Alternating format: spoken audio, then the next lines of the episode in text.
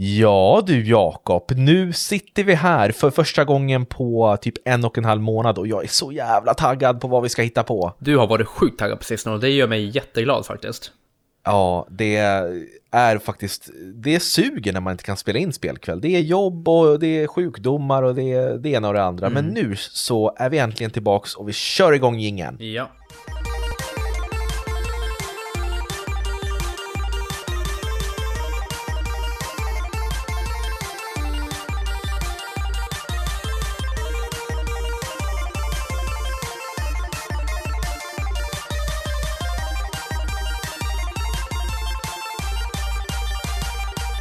Sådär, varmt välkomna ska ni vara till Spelkväll med Robin och Jakob. En relativt rolig podcast, kanske så här medelmåttig, men vi gör vårt bästa. Eh, jag heter Robin och med mig har jag min eh, bedårande kollega Jakob. Du mm. ser väldigt fin ut idag. Tack så jättemycket och eh, jag måste säga att du har en jättesnygg tröja på dig. Jag hade ingen aning om att det var julafton idag. Okej, tack så mycket. Riktigt eh, uttvättad. Mm. Fruktansvärt ful faktiskt. Jag ser, ser inte ens om den är röd eller orange eller vad är den? Är den vit? Ingen mm, aning. Det, det, är en sån här tjocktröja som är eh, orange faktiskt. Ja. Men det kanske är för att ljuset här som i studion inte är så jävla bra. Vad är det för färg för dig? Alltså om du kollar på den? Ja, den, den är orange. Men Jaha. Vadå? Vad, vad försöker du säga Jakob? Det, det känns som att du bara vill sätta dit mig för någonting. Nej. Att jag är en tönt för att jag har fula kläder. Jo, den är röd för mig med när jag gör så här kör så här och så blundar han med ett öga den jäveln. Ja. Hur mår du? Eh, ja men jag mår jättebra, jag känner mig lite småkränkt här nu men vem fan gör inte det liksom? Ja, eh, faktiskt. Men jag mår bra om vi ska vara ärliga. Ja. Jag har ett stort sug för att prata om spel och jag undrar om du också har det suget? Det har jag. Eh, för det första så har jag, det har varit full fart med allting. Vi har varit hos dig och tagit ner lite staket. Det var väl senast mm. vi träffades? Ja, det stämmer. Nej! Vi är fan ute i Mjölkebo också. Ja, men det var innan. Nej. Var det efter? Ja. Jaha, oj, var det så länge ja, sedan? Ja, det var ju det. Och sen har jag opererat en snokfan. Ja, just det, näsan har du opererat ja, näsan också. opererat. Hur gick det då? Jo, men det gick bra. Det var jävligt jobbigt. Fy fan, man hade ju bomullstussar uppe i näsan i typ ja, en vecka. Och det blödde och nej, det var inte alls kul. Nej, varför gjorde du den? Det var någonting med näs, nässkiljeväggen? Ja, var den var sned. Den var helt sned, så jag kunde inte andas ur vänster näsborre. Eh, har inte blivit så här jättemycket bättre, men ja, vad fan ska man göra? Alltså, det är fortfarande så jag går runt och nästan så här, jag låter täppt hela tiden och det är så jäkla jobbigt när man jobbar med folk. För inför varje möte så måste jag säga typ, ah, jag opererar näsan, jag är inte sjuk bara, som ni vet. mm, jag förstår. Ja. Eh, men du är duktig som tar igenom det. Tack så jättemycket. Mm, och vi kan väl, jag känner att jag är lite ringrostig så här, det var länge sedan vi poddade. Eh, jag tänkte att du kunde få dela med dig av lite nyheter som du kanske har ja. snappat upp ur gamingvärlden. Ja, tack för det då Robert. Nej men det är som sagt Call of Duty, vi börjar med lite Call of Duty. Och det är ju att mm. eh, succéspelet Warzone, de, eh, de släpper en ny karta förstår du. De har kört med en karta och hållit på att uppdatera den eh, ganska mycket. Men nu kommer vi få en helt ny karta under nästa år, tror jag det var. Nej, senare okay. det här året, förlåt. Okej. Okay, och de kommer även lansera ett nytt antifusk-system som kommer att plocka bort de ja, flesta fuskarna antar jag. De har ju stora problem med det där med fuskare. Mm, jag förstår. Ja. Eh, men är det någonting du spelar fortfarande? Nej. Eller är det ett nej? Vet du vad? Jag nej? slutade faktiskt när det blev så mycket fuskare i det. Okej. Okay. Ja, så jag, jag orkade inte mer, alltså det blev så jävla tråkigt för det spelar ingen roll hur bra man kunde spela och sen dog man av någon liten fuskare och då, då blev man arg helt enkelt. Mm. Okej, okay, så då har du lämnat det träsket. Ja. Håller, vad håller du på att spela just nu då? Om, om jag bara får få inflika. Ja, vilken fin inflikning. Just nu så spelar jag väl, det kommer bli mycket, mycket Diablo 2. Eh, det släpps ju nu på fred, torsdag, men jag kommer spela på fredag. Eh, sen så, så det är väl det jag har spelat betan av. Mm. Jag har spelat, ja det kommer ju komma lite recensioner nu. Eh, Tales of Arise har jag spelat. Mm. Eh, och sen så har jag faktiskt spelat Sims 4. Okej. Okay. För ja. det har varit gratis till eh, Game Pass. Ja, strålande. Ja. Eh, men fortsätt med dina nyheter. Ja, absolut. Eh, sen så kan vi flika in, vi går och över till deras eh, Nemesis, om man säger så, Battlefield 2042 som kommer nu 22 oktober. Nej, för det försenas till 2022, ryktas det om. Men det blir till november. Hängde du med? Nej, jag hängde inte med riktigt. Vänta nu. Det skulle släppas i oktober och sen så har det försenats till 2022 och sen så nej, det blev november. Nej, det, det var rykten att det skulle försenas till 2022. Men de Jaha. ryktena stämde inte riktigt, utan det blev försenat till november. Okej, jag förstår. Ja, så i Hur känns det då? Början eller mitten av november. Tråkigt, jag var jättetaggad på det här spelet. Eh, är fortfarande. Och eh, jag tror faktiskt att betan skulle komma ut imorgon, men det verkar som att den också blir försenad. Men den som väntar på något gott, vet du. Ja, men precis. Jag har ju inte... Jo, jag har ju Next Gen... eh, Jag har ju Xbox eh, Series S. Så det kommer ju vara lite olika funktioner mellan... Jag visste inte att de hade släppt en Xbox Series F. Nej, Ja. okej. Jag var, gjorde ett skämt för att Jakob brukar läspa och det, är- det är en sån här inside, vad heter det, intern grej. Ja. Det, det tycker jag var kul för du gjorde nära mig för att jag är blind på ett öga så ja. Men vad fan, mitt kan ju inte jag rå för. Tror du jag kan rå för det eller? Mitt! Nej. Ja. Ja, men i alla Förlåt, fall. jag skojar bara. Ja, fortsätt. Ja, men eh, till den nya Xbox så kommer det släppas eh, lite andra, man kommer kunna spela 64, fan jag vet inte om jag säger fel nu, men jag tror det är 64 mot 64.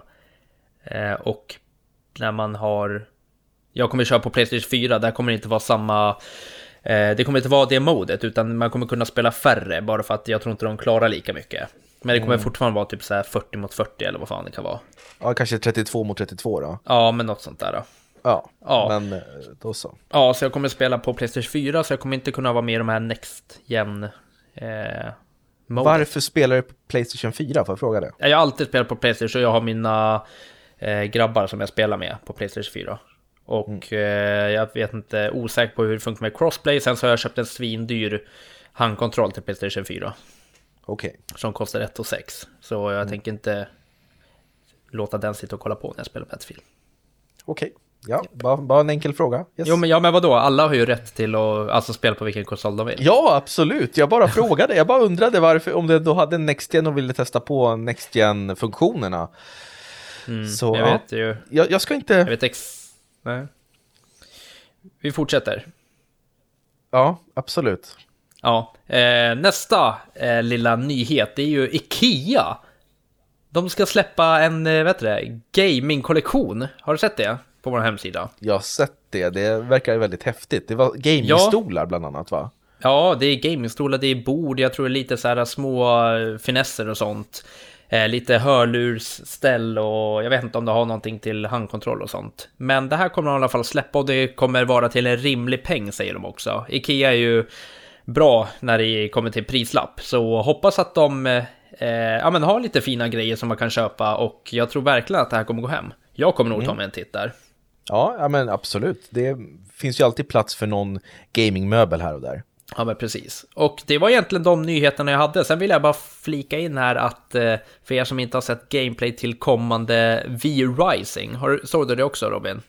Det var något, något spel du visade för mig lite snabbt sådär. Kan Ja. du beskriva för lyssnarna vad det är? Ja, det är då det viktigaste av allt, det är ju att det är svenskt utvecklat. Eh, det är Stunlock Studio som eh, sitter i Skövde och härjar.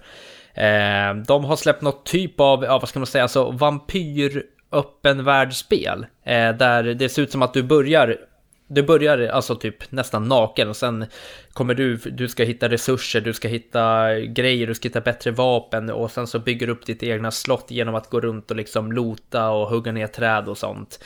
Eh, samtidigt som du ska överleva alla de här monster som springer runt i öppna världen. Eh, så det är ungefär som, man kan säga att det är ett survival öppen värld vampyrspel. Ser det jättespännande ut. Finns en eh, nyhet på vår hemsida, men inget releasedatum än. Okej, ja men det, man ska hålla ögonen på det med andra ord. Ja, men det här var åtta minuter nyheter. Jag heter Jakob. Över till eh, studion. Tack så mycket Jakob. Tackar Jake. Alltså, nya lyssnare måste ju tro att vi är helt jävla störda i huvudet när vi kör de här grejerna som är väldigt intern skämt. Ja, men, men det är my mycket intern skämt. Mycket intern ja. skämt. Vad har du spelat på sistone då? Om jag får ställa eh, frågan. Absolut, jag vill bara innan du jag svarar på det så tänker jag, jag berätta för de som inte, kanske inte följer oss på Instagram och Facebook och sådär att vi har ju satt igång en tävling som avslutas den 25 september. Och det är ju Philips OneBlade som eh, vi har lyckats få ett samarbete med. Så vi har lagt upp en tävling på vår hemsida spelkvall.se där man kan gå in och eh, ja, leta upp den nyheten. Och då står det tävlings eh, instruktioner där och så är det bara att skicka ett mail till oss eller skriva i kommentarerna där för att vara med och tävla. Mm. Och det är tre lyckliga vinnare som får en varsin Philips OneBlade och det har vi dig att tacka för Jakob. Jajamän, jag har varit en liten ambassadör. Det var så kul för vi skickade till dem och berättade att jag hade pratat mycket om Philips OneBlade, alltså så här på skoj och liksom att vi har några lyssnare som har faktiskt skrivit till oss bara ah, fan det fick bli en Philips OneBlade och då kände vi så här bara vad fan här måste vi göra något roligt över. Och Philips var ju hur sköna som helst och bara de var ju tok på liksom bara vi pitchade en idé och det gjorde vi. Mm. Ja, exakt. Vi, jag. Men mm. i alla fall så... Jag skulle göra det. Ja, men Faktiskt. du gjorde inte det, så jag gjorde det i ditt ställe. Ja, men eh, jag ville. Ja, jag förstår det. Ja. Det är mycket du vill, Jakob. Ja. Men i alla fall, den tävlingen avslutas den 25 september, så vänta inte med att delta ifall ni vill ha chans att vinna en sån här Philips OneBlade. Men ska, jag kan göra så att jag kan uppdatera den nyheten. Mm, gör det så att den hamnar högst upp på hemsidan. Ja. Eh, men det är bra eh, med det då, med nyheter och tävlingar och så vidare. Jag kan väl då gå igenom lite kort här, eller ja, ganska, ganska eh, vad ska man säga, ingående vad Gud, jag vad du har blivit dålig på att prata. Är det så? Jag ber om ursäkt. Jag ber om ursäkt. Jag kan väl börja med Psychonauts 2 som jag spelade i mitten av augusti och jag antar att de flesta redan har spelat det för att det finns till Game Pass på Xbox och det har kommit ut till Playstation och, eh, PC och så vidare. Och originalet spelade jag aldrig när det begav sig men det är ju utvecklat av den gamla Lucas Arts anställde Tim Schafer som ligger bakom Grim Fandango, eh, Full Throttle, ja, men massvis olika äventyrsspel. Han gjorde även Brutal Legend som jag tycker är ett jätteroligt hårdrocks hack and slash-spel. Eh, men i alla fall, han har då utvecklat Psychonauts 1 och 2 och det här är då uppföljaren som handlar om att man kan gå in i människors hjärnor i deras sin sinnen och försöka hitta ledtrådar till vad det nu är man letar efter samtidigt som man får lära sig känna personen man är inne i sinnet på. Eh, och vi följer den unge pojken Rasputin som vill bli en psykonaut och en psykonaut det är en slags agent som då kan genomföra de här eh, infiltrationerna av hjärnan.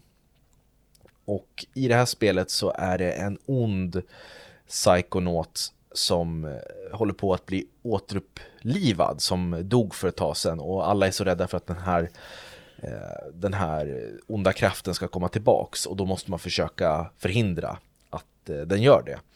Så man hoppar in och ut ur massa olika människors hjärnor. Och de här hjärnorna, de, deras olika sinnen representerar ju då representeras av olika typer av banor. Eller ja, nivåer.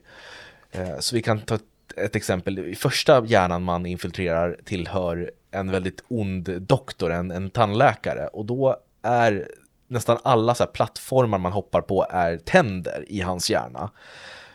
Och tandkött och så vidare är väggarna och sånt. Så det är väldigt mycket vad den här personen har för personlighet och så vidare. Eh, lite senare i spelet så kommer man till en kvinna som har Alltså hon ser sig själv som, som en bibliotekarie och allt är liksom i olika fack i hennes hjärna så man måste hoppa runt bland böcker som flyger omkring.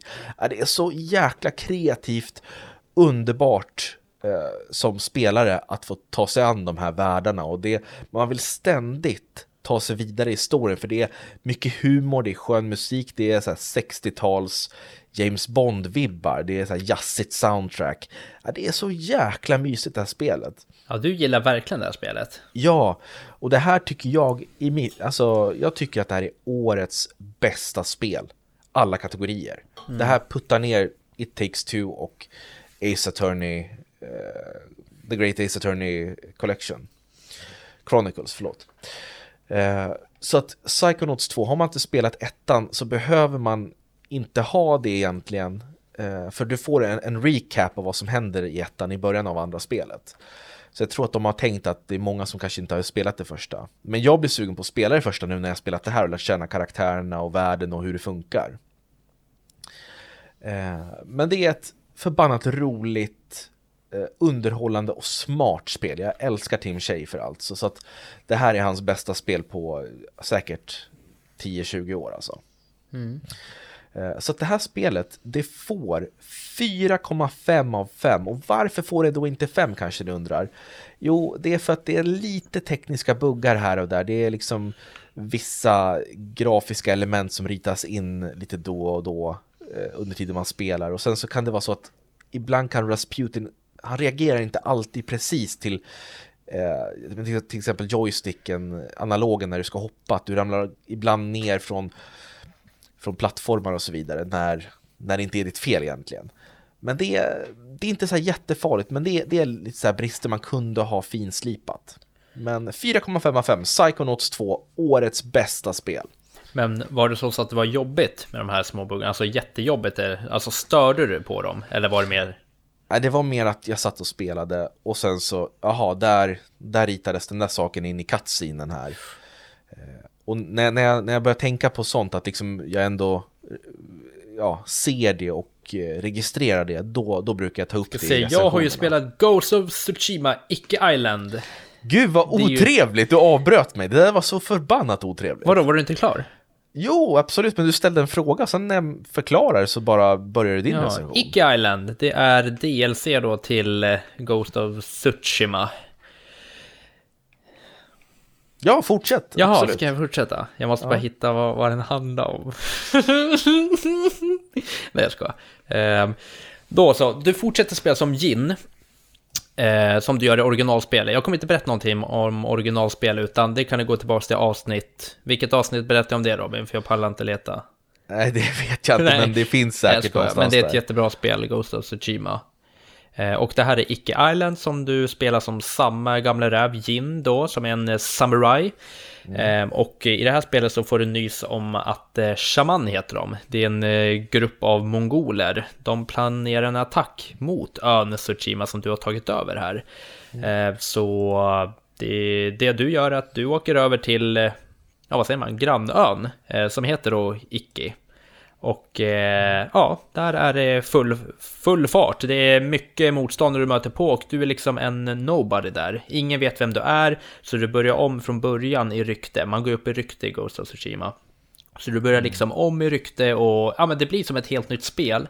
Men ändå inte. Jag tyckte de byggde in det snyggt att det blev så här, ja men åk till en annat, eh, till en ö och sen är du en liksom, ja en nobody och påbörjar allting från början igen. Så du går upp i rykte, du ja, men går upp i alla nivåer och du möter på lite andra djur och sånt där. Och, ja, men det, är, det är liksom samma spel, men du fick, du fick förlängt liksom. Du fick fortsätta spela det ännu längre mot vad du fick göra med Ghost of Tsushima. För det är ju mm. ett av spel som jag har liksom klarat ut 100%. Jag gjorde alla sidouppdrag och allt sånt där. Mm. Så att hoppa in i det här Ike Island, det var ju faktiskt fantastiskt. Men då, det känns inte som en DLC utan det känns bara som en naturlig fortsättning på ja, huvudstoryn. Jag skulle typ säga att det är det. Då är det ju liksom jättebra, tycker jag, ja. när det inte känns som att det är liksom, ja men det här är en lite mindre del, utan att det verkligen är, hör till det stora. Mm. Ja men precis, och sen så är det helt nya du kan göra precis som med vanliga spel, att du kan välja att köra huvudstoryn eller så har du lite sidouppdrag och story, ja men du vet sånt där äh, lite hemli, hemliga äh, uppdrag och det är skitmysigt. Det finns ju så här, vad, vad är det heter? Eh, Tsushimas eh, typ så här eh, hemlighet eller vad det heter. Nu minns jag inte vad det är. Men då mm. får man, ja myt, mytomspunna berättelser heter det. Ja. Eh, och då går du igenom typ så här, då är det något som har hänt på ön som du måste... Det har ingenting med storyn att göra, men det är något så här, bara åh, det här har hänt, så bara kan du åka och kolla varför det är en massa skuggor som åker runt på natten där borta och sen åker man dit och liksom, ja, löser lite lite små sidouppdrag och de, de blev ju bara roliga och det var ju samma mm. sak med den här DLC, man ville bara fortsätta göra sidouppdrag hela tiden. Alltså jag måste ju ta mig igenom Ghost of Tsushima för jag är jättetaggad på det här. Ja. Eh, och jag började ju för något år sedan och spela det. Eh, och jag tyckte det var jättebra så, så långt jag kom. Men sen så kom, jag vet inte, det, det kom bara någonting emellan och sen så har jag inte fortsatt. Men jag ska ta, ta mig igenom det. Ja, men det tycker jag. Det är, det är så här, det är ett, man kommer in i snabbt och du, man vet liksom, man har lite olika attacker man kan använda sig av i olika situationer och det. Så jag tycker verkligen du ska testa på Ghost of Tsushima. Men nu har du en DLC att spela också. Och storyn är jävligt bra i den vanliga. Man vill liksom ta sig fram för man har blivit lite förrådd. Men vad får Icke Islands för betyg då? Ja, en femma. nej, nej, en femma. femma. Ja, nej, men det går inte att säga så mycket mer. Det är liksom samma gamla härliga stridssystem och det är bra liksom röstskådespelare och jag tycker allting sånt där är så jävla bra. Mm. Röstskådespel, Ja, jag vet inte varför jag slängde in det, du brukar göra det. Jag minns inte om röstskådespelen är bra om jag ska vara ärlig. Nej men det är, det är Fantastiskt bra att, ljud, Mm, musik. det är bra. Ja. Ja, av Toronto Galliani. Toronto Galliani, hette han så? Ja, Okej, ja, vad bra. yes. Du bullshittar inte du eller? Jo, det Jo, jag. du bullshittar! Ja, jag Toronto Galliari, alltså vad fan får du allting Jag ifrån? vet inte vad han heter. Det kunde, det kunde ha varit rätt. Ja, det var lite. Det lät lite bra. Ja men tack Jakob. Ja, men... Ja, försök inte. Du ska inte klippa ihop det här nu. Nu vill jag att du berättar vad som hände precis, eftersom jag alltid får skit när det är teknikstrul. Jag vet att när det är något som händer med dig, då klipper du till det så jävla snyggt, för du är så bra på det. Vadå, med, med, med mig själv när jag gör en tabbe? Ja, Ja, okej. Precis nu innan här så dog mina hörlurar, så jag stängde av inspelningen. ja, Ja. eller kör. Jag Hej, var jag tvungen att- poddar. Men, Vad sa du? Jaha. Nej. Ja, vi skriver sms. Hej. Så. ja, det, det där, vänta nu, ska jag ha kvar det där men klippa bort? Jag förstår inte riktigt nu Okej, Jakob. Var, vänta, var det där ett skämt? Vänta. Nej, Var det där ett skämt eller var det på riktigt att någon ringde? eh, nej det, det ringde på riktigt. Mm. Ja, Vem var det? eh, en kompis. Är det en tjejkompis eller? En tjejkompis skulle jag kalla det, ja. Ja. Okej, vad, nu, nu ler Jakob här i kameran. Det ser ut som att han är lite småkär faktiskt. Att, Nej, det är inte. Men kör nu istället. Skärp dig. ja, okej. I alla fall så, Life is Strange True Colors handlar om Alex Chen som är en ung kvinna som har bott på fosterhem stor del av sitt liv. Och spelet inleds med att hon återförenas med sin bror Gabe som, vänt, som väntar på henne i Haven Springs, en bergstad. Vad gör du Jakob? Nej, inget. Jag kollade mitt tandkött. Det, det svider. Men kan du sluta göra sådana där miner med det jag försöker Ja, förlåt. förklara? Jag tänkte inte på det. Så hon tar sitt pick och pack och åker till Haven Springs, en jättefin stad som, ja men alltså det är verkligen en, en idyll och Gabe välkomnar henne med öppna armar och det är ganska emotionellt och man märker ju att Alex, hon, hon besitter ju någon form av kraft. Men det, jag det- tycker att du gör ja. en, fel, en grej fel här. Mhm. Vadå? När du säger typ så här, Gabe öppna, eller det, välkomna henne med öppna armar. Då blir det så här, för mig så är det så att han står så här med armarna utåt när hon kommer. Men du menar att han gör så att hon känner sig välkommen? Ja, både och faktiskt. Det är exakt både och. Okej, Han, så... stå, han, han står och möter henne med öppna armar, Ja, bokstavligt talat. ja, Och sen så, då- sen så känner hon sig bekväm också. Då vill jag se en video på det, för jag tror du bullshittar om det. Varför försöker du hitta något fel? Du vet ju att jag har pluggat på och skrivit min recension Ja. och vet vad jag pratar om och därför försöker du hitta små, små, små saker som du kan hacka på så att du kan känna dig bättre. Du är en klassisk mobbare, Jakob. Okej. En klassisk mobbare. Kör. Nu jävlar, nu kommer jag lyssna på exakt varje ord du kör. Kör. Ja. I alla fall så besitter ju Alex en särskild kraft och det är att hon kan se andra människors känslor. Hon ser dem som ett slags sken runt omkring människorna. En aura kan man väl kalla det. Så ifall någon exempelvis är jättearg, då ser hon en röd aura runt omkring. Och sen så kan hon även känna exakt den ilskan själv så att det smittar av sig på henne. Och till en början låter ju inte det här som en så superkraft som man skulle vilja ha. Ja, nu håller Jakob upp handen här, vad då? Eh, vad heter det? Hur tänker du alltså smittar av? Vill, gör hon det med flit? Alltså kan hon ta andra känslor eller blir det att det ja, smittar nu, av sig? Nu ska vi inte gå händelserna i förväg här riktigt, men hon, hon lär sig mer och mer om den här kraften ju längre spelet går. Så i början så är det i alla fall bara så att hon kan känna, så att hon känner den här ilskan. Men sen kanske det händer något mer som gör att hennes krafter evolverar lite grann. Eh, men det är väldigt spännande koncept, det här med känslorna och att eh, man har lyckats bygga ett slags eh, gameplay kring det här. Så om man exempelvis då går in till en, en gammal tant i början av spelet och så ser man att hon är ledsen då måste man försöka undersöka platsen hon, hon är på och förstå varför är hon ledsen. Och då får man gå och undersöka olika objekt som då utstrålar den här käns känslan som hon har för att hon har varit på de här platserna. Och så får man pussla ihop vad var det som gjorde henne ledsen, vad är det som har gjort den här personen arg och så vidare. Eh, men för de som har spelat Life is Strange-spelen sedan tidigare så vet man ju att eh, storyn och kärnan kretsar kring karaktärerna och det här vanliga livet eller vad man ska säga. Att, ja, tonåringar, liksom tidiga 20-årskrisen liksom, att vad ska jag göra med mitt liv? Vad eh, håller jag på med och så vidare. Att eh, bara försöka lära sig vem är jag som människa. Och det är intakt här i True Colors, den känslan att man, man går runt i den här staden och träffar på människor och man, man gör lite ärenden och det finns ingen explosiv actionsekvens som dyker upp från ingenstans som i andra spel. Utan det här är bara att ja, man lever i Haven Springs och lär sig ett och annat om människorna som bor där. Och det är väldigt fint och vackert för Alex hon har ju inte vågat riktigt som lita på någon riktigt eftersom hon har forslats mellan olika fosterhem. Så att ja, jag tycker det är bara fint illustrerat. Eh, och Alex som person är väldigt snäll och ja, men hon, hon vill ingen illa. Och man, man kan liksom känna igen så mycket i henne tycker jag. Eh, och sen så de andra karaktärerna, de, de står också ut eftersom de har väldigt tydliga personligheter. Eh, vi har Gabe, den här storebrorsan som, som bara vill, vill göra allt gott för henne.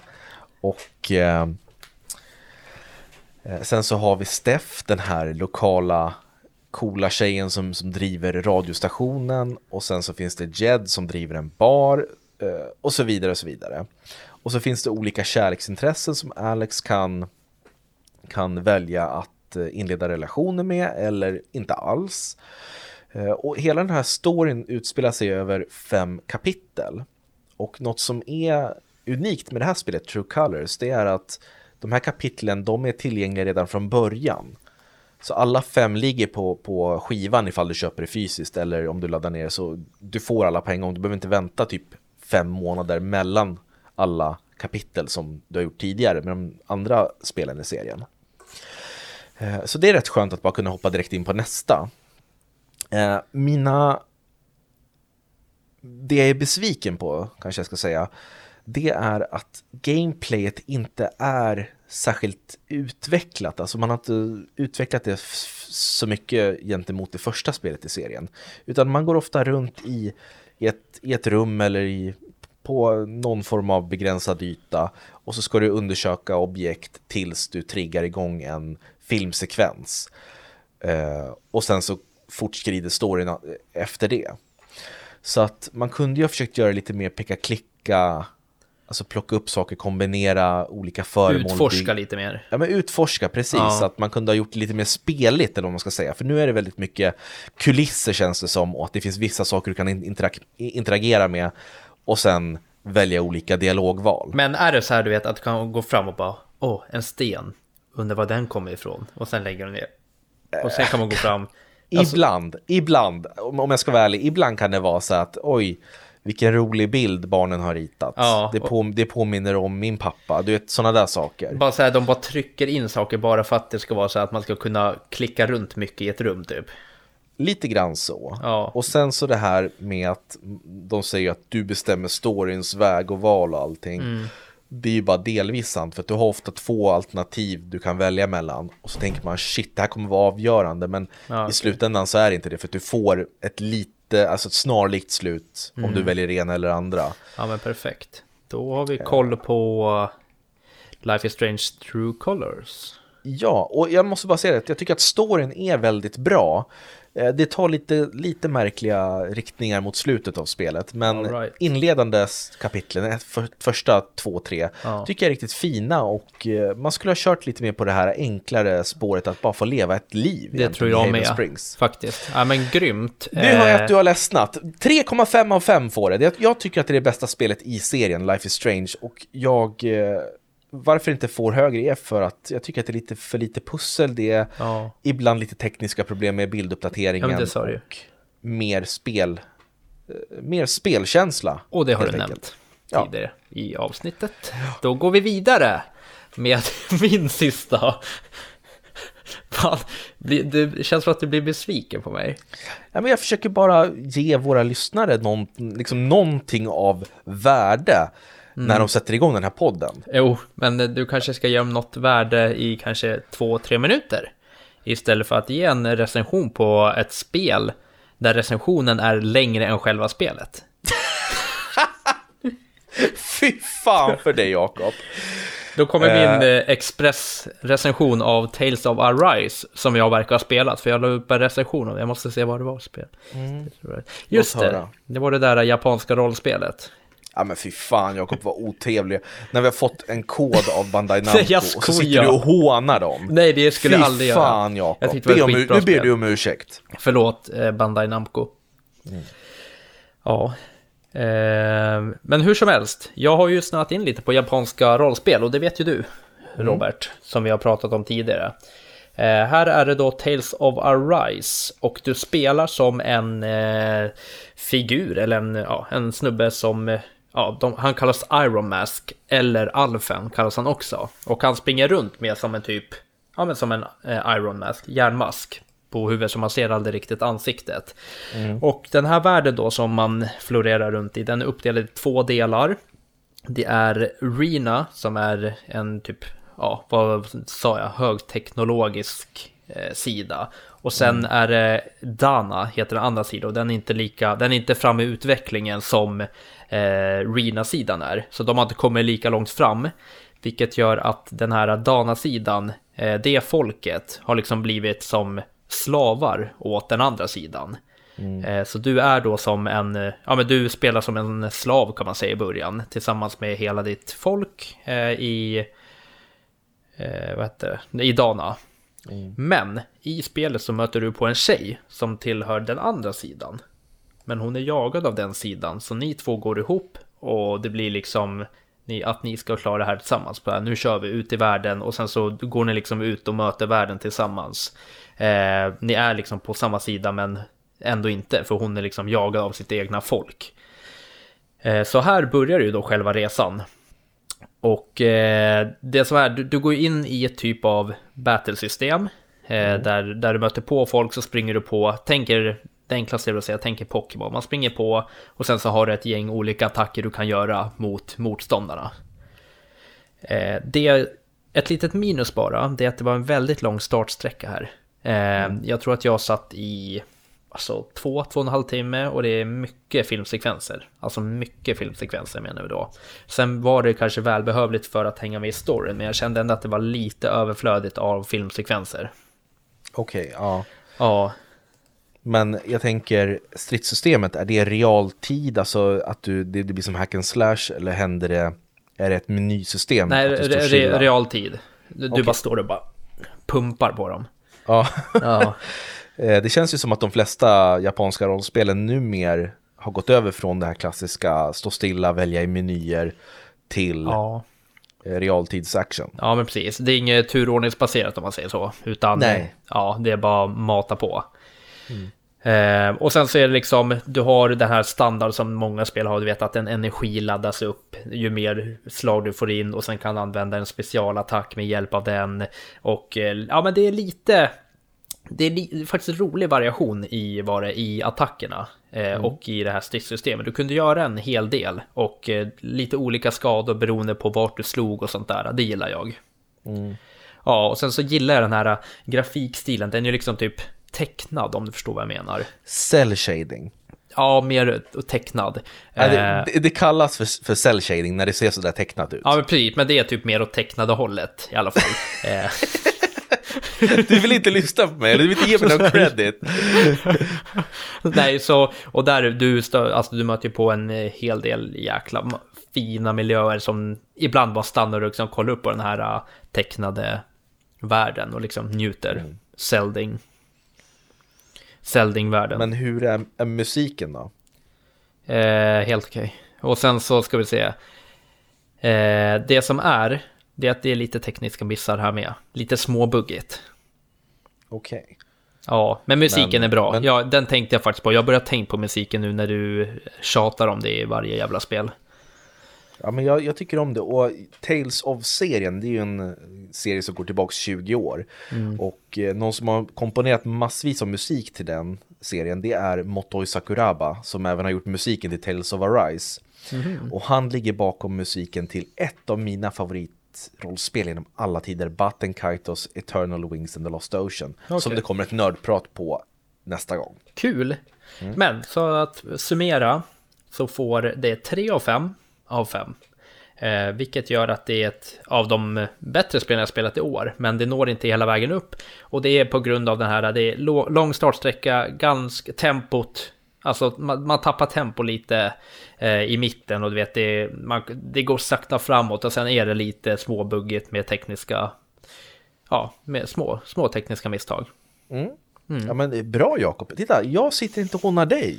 Eller hur? Nej, det gör det faktiskt Det inte. blir mycket trevligare tycker jag. Det blir ju faktiskt det. Vad kul. Ja men gud vad bra. Eh, då är ju frågan om människor som lyssnar, fortfarande lyssnar, orkar med en till recension. För jag har min sista och den går ju också in på det här japanska rollspels eh, sidan. Oh, Nonni Kona. Ja, Nino Kuni 2, Revenant Kingdom Princess Edition. Jag ska bara springa och hämta en laddare till mina hörlurar för de börjar blippa. Okej, Men gör kör så. tiden, jag lovar att lyssna. Ja. Eh, Nino Kuni är ett klassiskt japanskt rollspel som släpptes till Playstation 3 när det begav sig. Eh, och var en fin eh, berättelse om pojken Oliver som förlorade sin mamma och han var tvungen att eh, hoppa in i någon slags fantasivärld och försöka rädda sin mamma. Återfå henne i livet. Och det här var ett samarbete med Studio Ghibli. Alltså den japanska motsvarigheten till Walt Disney kan man väl säga. De har gjort fantastiska filmer som Spirited Away, Min granne Totoro och så vidare. De är jätteduktiga animatörer. Så att man ser ju att grafiken i det här Nino Kuni eh, det påminner om en, en renodlad Studio Ghibli-film. Och efter det så gick det några år och då fick vi Nino Kuni 2 till Playstation 4 under 2018. Och det mottogs bra av ja, men såväl kritiker och spelare, eh, men eh, kanske inte lika bra som, som föregångaren. Eh, men nu har vi i alla fall fått en portning av Nino Kuni 2 till Nintendo Switch. Och jag tycker att det här är ett fantastiskt bra rollspel. För det tar plats i ett universum där det finns två världar, nästan som du berättade om i Tales of Arise. Det är två världar som samexisterar men de vet inte om att varandra finns. De bara finns i samma universum. Eh, Och den ena världen påminner om vår riktiga värld, alltså ja, typ planeten jorden. Och den andra världen är en mer fantasiaktig värld med drakar, demoner och monster, magi och så vidare. Och en dag så råkar presidenten Roland, som tillhör den riktiga världen om man kan säga så, han råkar bli förflyttad till den här fantasivärlden. Eh, Och där träffar han på en ung prins som heter Evan, som precis har blivit av med sitt kungarike, Ding Dong Dell. Jag gillar det namnet. Eh, Efter att det är ett gäng onda råttor, människorottor, som har tagit över hans kungarike. Så då tillsammans så beger sig Roland och Evan ut på en eh, fantastisk resa för att bygga ett helt nytt kungadöme åt Evan. Eh, och berättelsen den är så, jag vet inte, det känns som en sån här klassisk Astrid Lindgren-saga på något vis. Nästan som, jag vet inte, det är en sån här arketypisk berättelse om någon som vill eh, hämnas eller ja, men, återta sitt rättmätiga rike. Liksom. Eh, och karaktärerna är välskrivna, det är bra manus. Och sen så visst, det finns så här klassiska japanska rollspelsklyschor att ja, men, någon, någon har blivit kidnappad och man måste gå in i någon grotta och besegra någon monster och få tillbaks den här kidnappade personen och då, först då får man komma vidare i huvudstoryn och så vidare. Men det passar in så himla bra i den här världen och i kontexten. Så att på något märkligt vis så känns det väldigt unikt och eget även fast att mycket redan har blivit gjort i berättelsen. Um, och sen så är eh, gameplayet är väldigt intressant för att det, det evolverar över tid kan man säga. Så i de vanliga striderna, då är det precis som du berättade Jakob i Tales of Arise, att det är hack and slash, man springer runt i ett uh, avgränsat område, mm. man hamrar knappar, klickar på olika uh, kommandon för att skicka iväg uh, specialattacker och så vidare. Och det är jättekul eh, att göra det, det är snabbt, det går snabbt att hoppa in och ut ur strider och så vidare.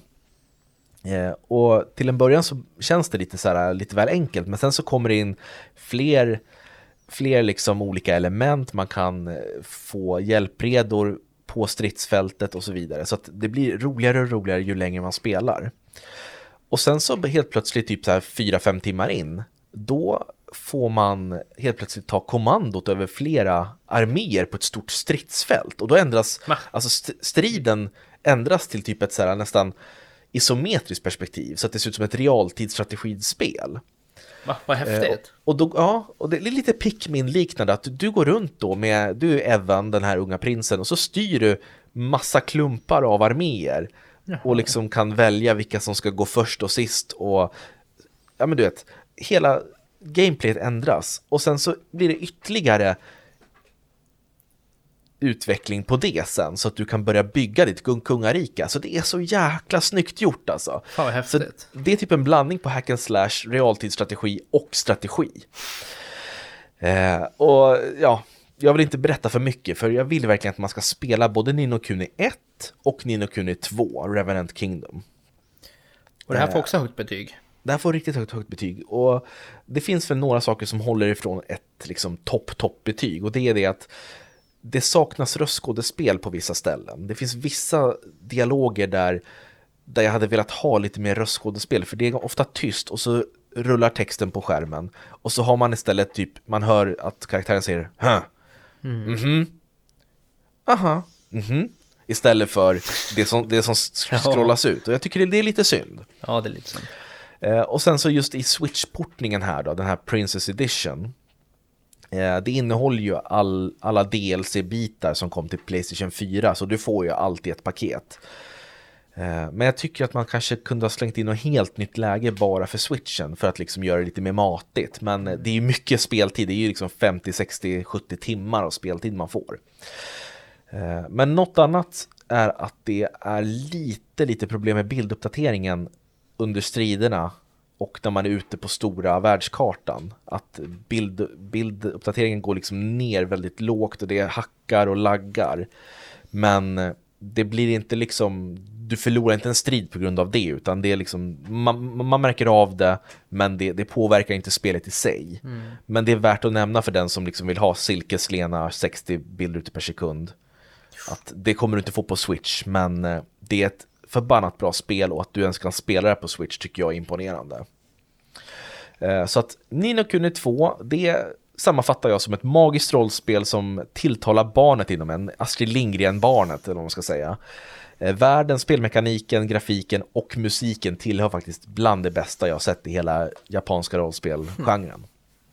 Så det får 4,5 av 5 och det får inte femman bara för de här tekniska bristerna på just Switch. Mm. Hade, spelar man det till Playstation 5, 4 för några år sedan, då hade det fått en femma. Ja, du ser. Jävlar vilka bra spel vi har spelat på sistone. Ja, alltså. Och Nino Kuni 2, jag glömde bort att det ens skulle komma till Switch. Det är ju mm. liksom ett, ett, lite äldre spel som bara fick en portning. Och så bara boom, jäklar vad bra det här är. Ja, ja fantastiskt. Uh, och jag ska bara säga det att Nino Kuni 1 fick 5 av 5 när det begav sig. Tack så mycket. Bra där Robin. Eh, fantastisk. Oh, gud, nu, nu känner jag mig varm i kläderna igen. Ja, och jag tänkte bara säga innan vi lägger på här. Att missa inte nu på fredag, för då så kommer jag ha livestream. Diablo 2 ska spelas då, det släpps ju på torsdagen och jag kommer köra live då på vår YouTube-kanal. Jag tror att jag kommer starta igång vid 21.00 och sen så kommer jag köra på så länge folk orkar helt enkelt. Vad kul, jag ska vara med i chatten. Ja. Och det är, vilket datum är det för de som lyssnar? 24, 24 september 2021. 24 september ska det vara. Jajamän. Klockan 21.00 på våran YouTube-kanal med andra ord. Missa inte det. Bra. Fan vad skönt det har varit att prata, prata ut om allting nu. känns jätteskönt att Ja. kunna få sätta sig ner och bara prata ut om spel. Och innan vi går så kan vi väl bara berätta, vad ska vi spela härnäst? Till nästa gång? Ja, jag kommer ju såklart spela Diablo 2. Sen så har jag precis installerat Kina Bridge of Spirits. Så Det släpptes idag igång. när vi spelar in det här. Jajamän, och det kommer en recension inom en vecka från idag, tisdag då. då. Du då? Mm. Eh, jag vet inte riktigt om jag ska... Jag funderar på det här Dragon Ball Z Kakarot. Det får också en portning till Switch. Jag är lite sugen på det. Jag är ett Dragon Ball-fan i grunden. Eh, Men sen så får ska vi se, Far Cry 6 är jag väldigt intresserad av här. Så det kommer ju snart. Ja, och sen kommer det säkert något indiespel däremellan som jag kommer spela. För jag, Ja. jag blir sugen på sånt ibland. Men vi kommer säkert höra snart igen, för det här var skitkul. Ja, verkligen. Men eh, det här var vårat eh, avsnitt för månaden. Nästa Mm. avsnitt kommer i oktober om det inte är ett Robins Nördprat. Och missa inte tävlingen. Jag kommer uppdatera nyheten så att den ligger högst upp. Ja. Vår tävling om Philips OneBlade. Ja, Missa fan, det, det är mycket nu. Det är mycket så här grötig information som vi kommer med Ja. Mm. här för att vi är lite småtrötta. Men gå in på spelkvall.se och vi finns på alla tänkbara plattformar. Tack så mycket Jakob för Mm. Tack att du så mycket med. Robert. Ja, det var ju jättekul att du skulle avsluta med Robert. Jag tänkte att du kunde vara lite så här seriös idag.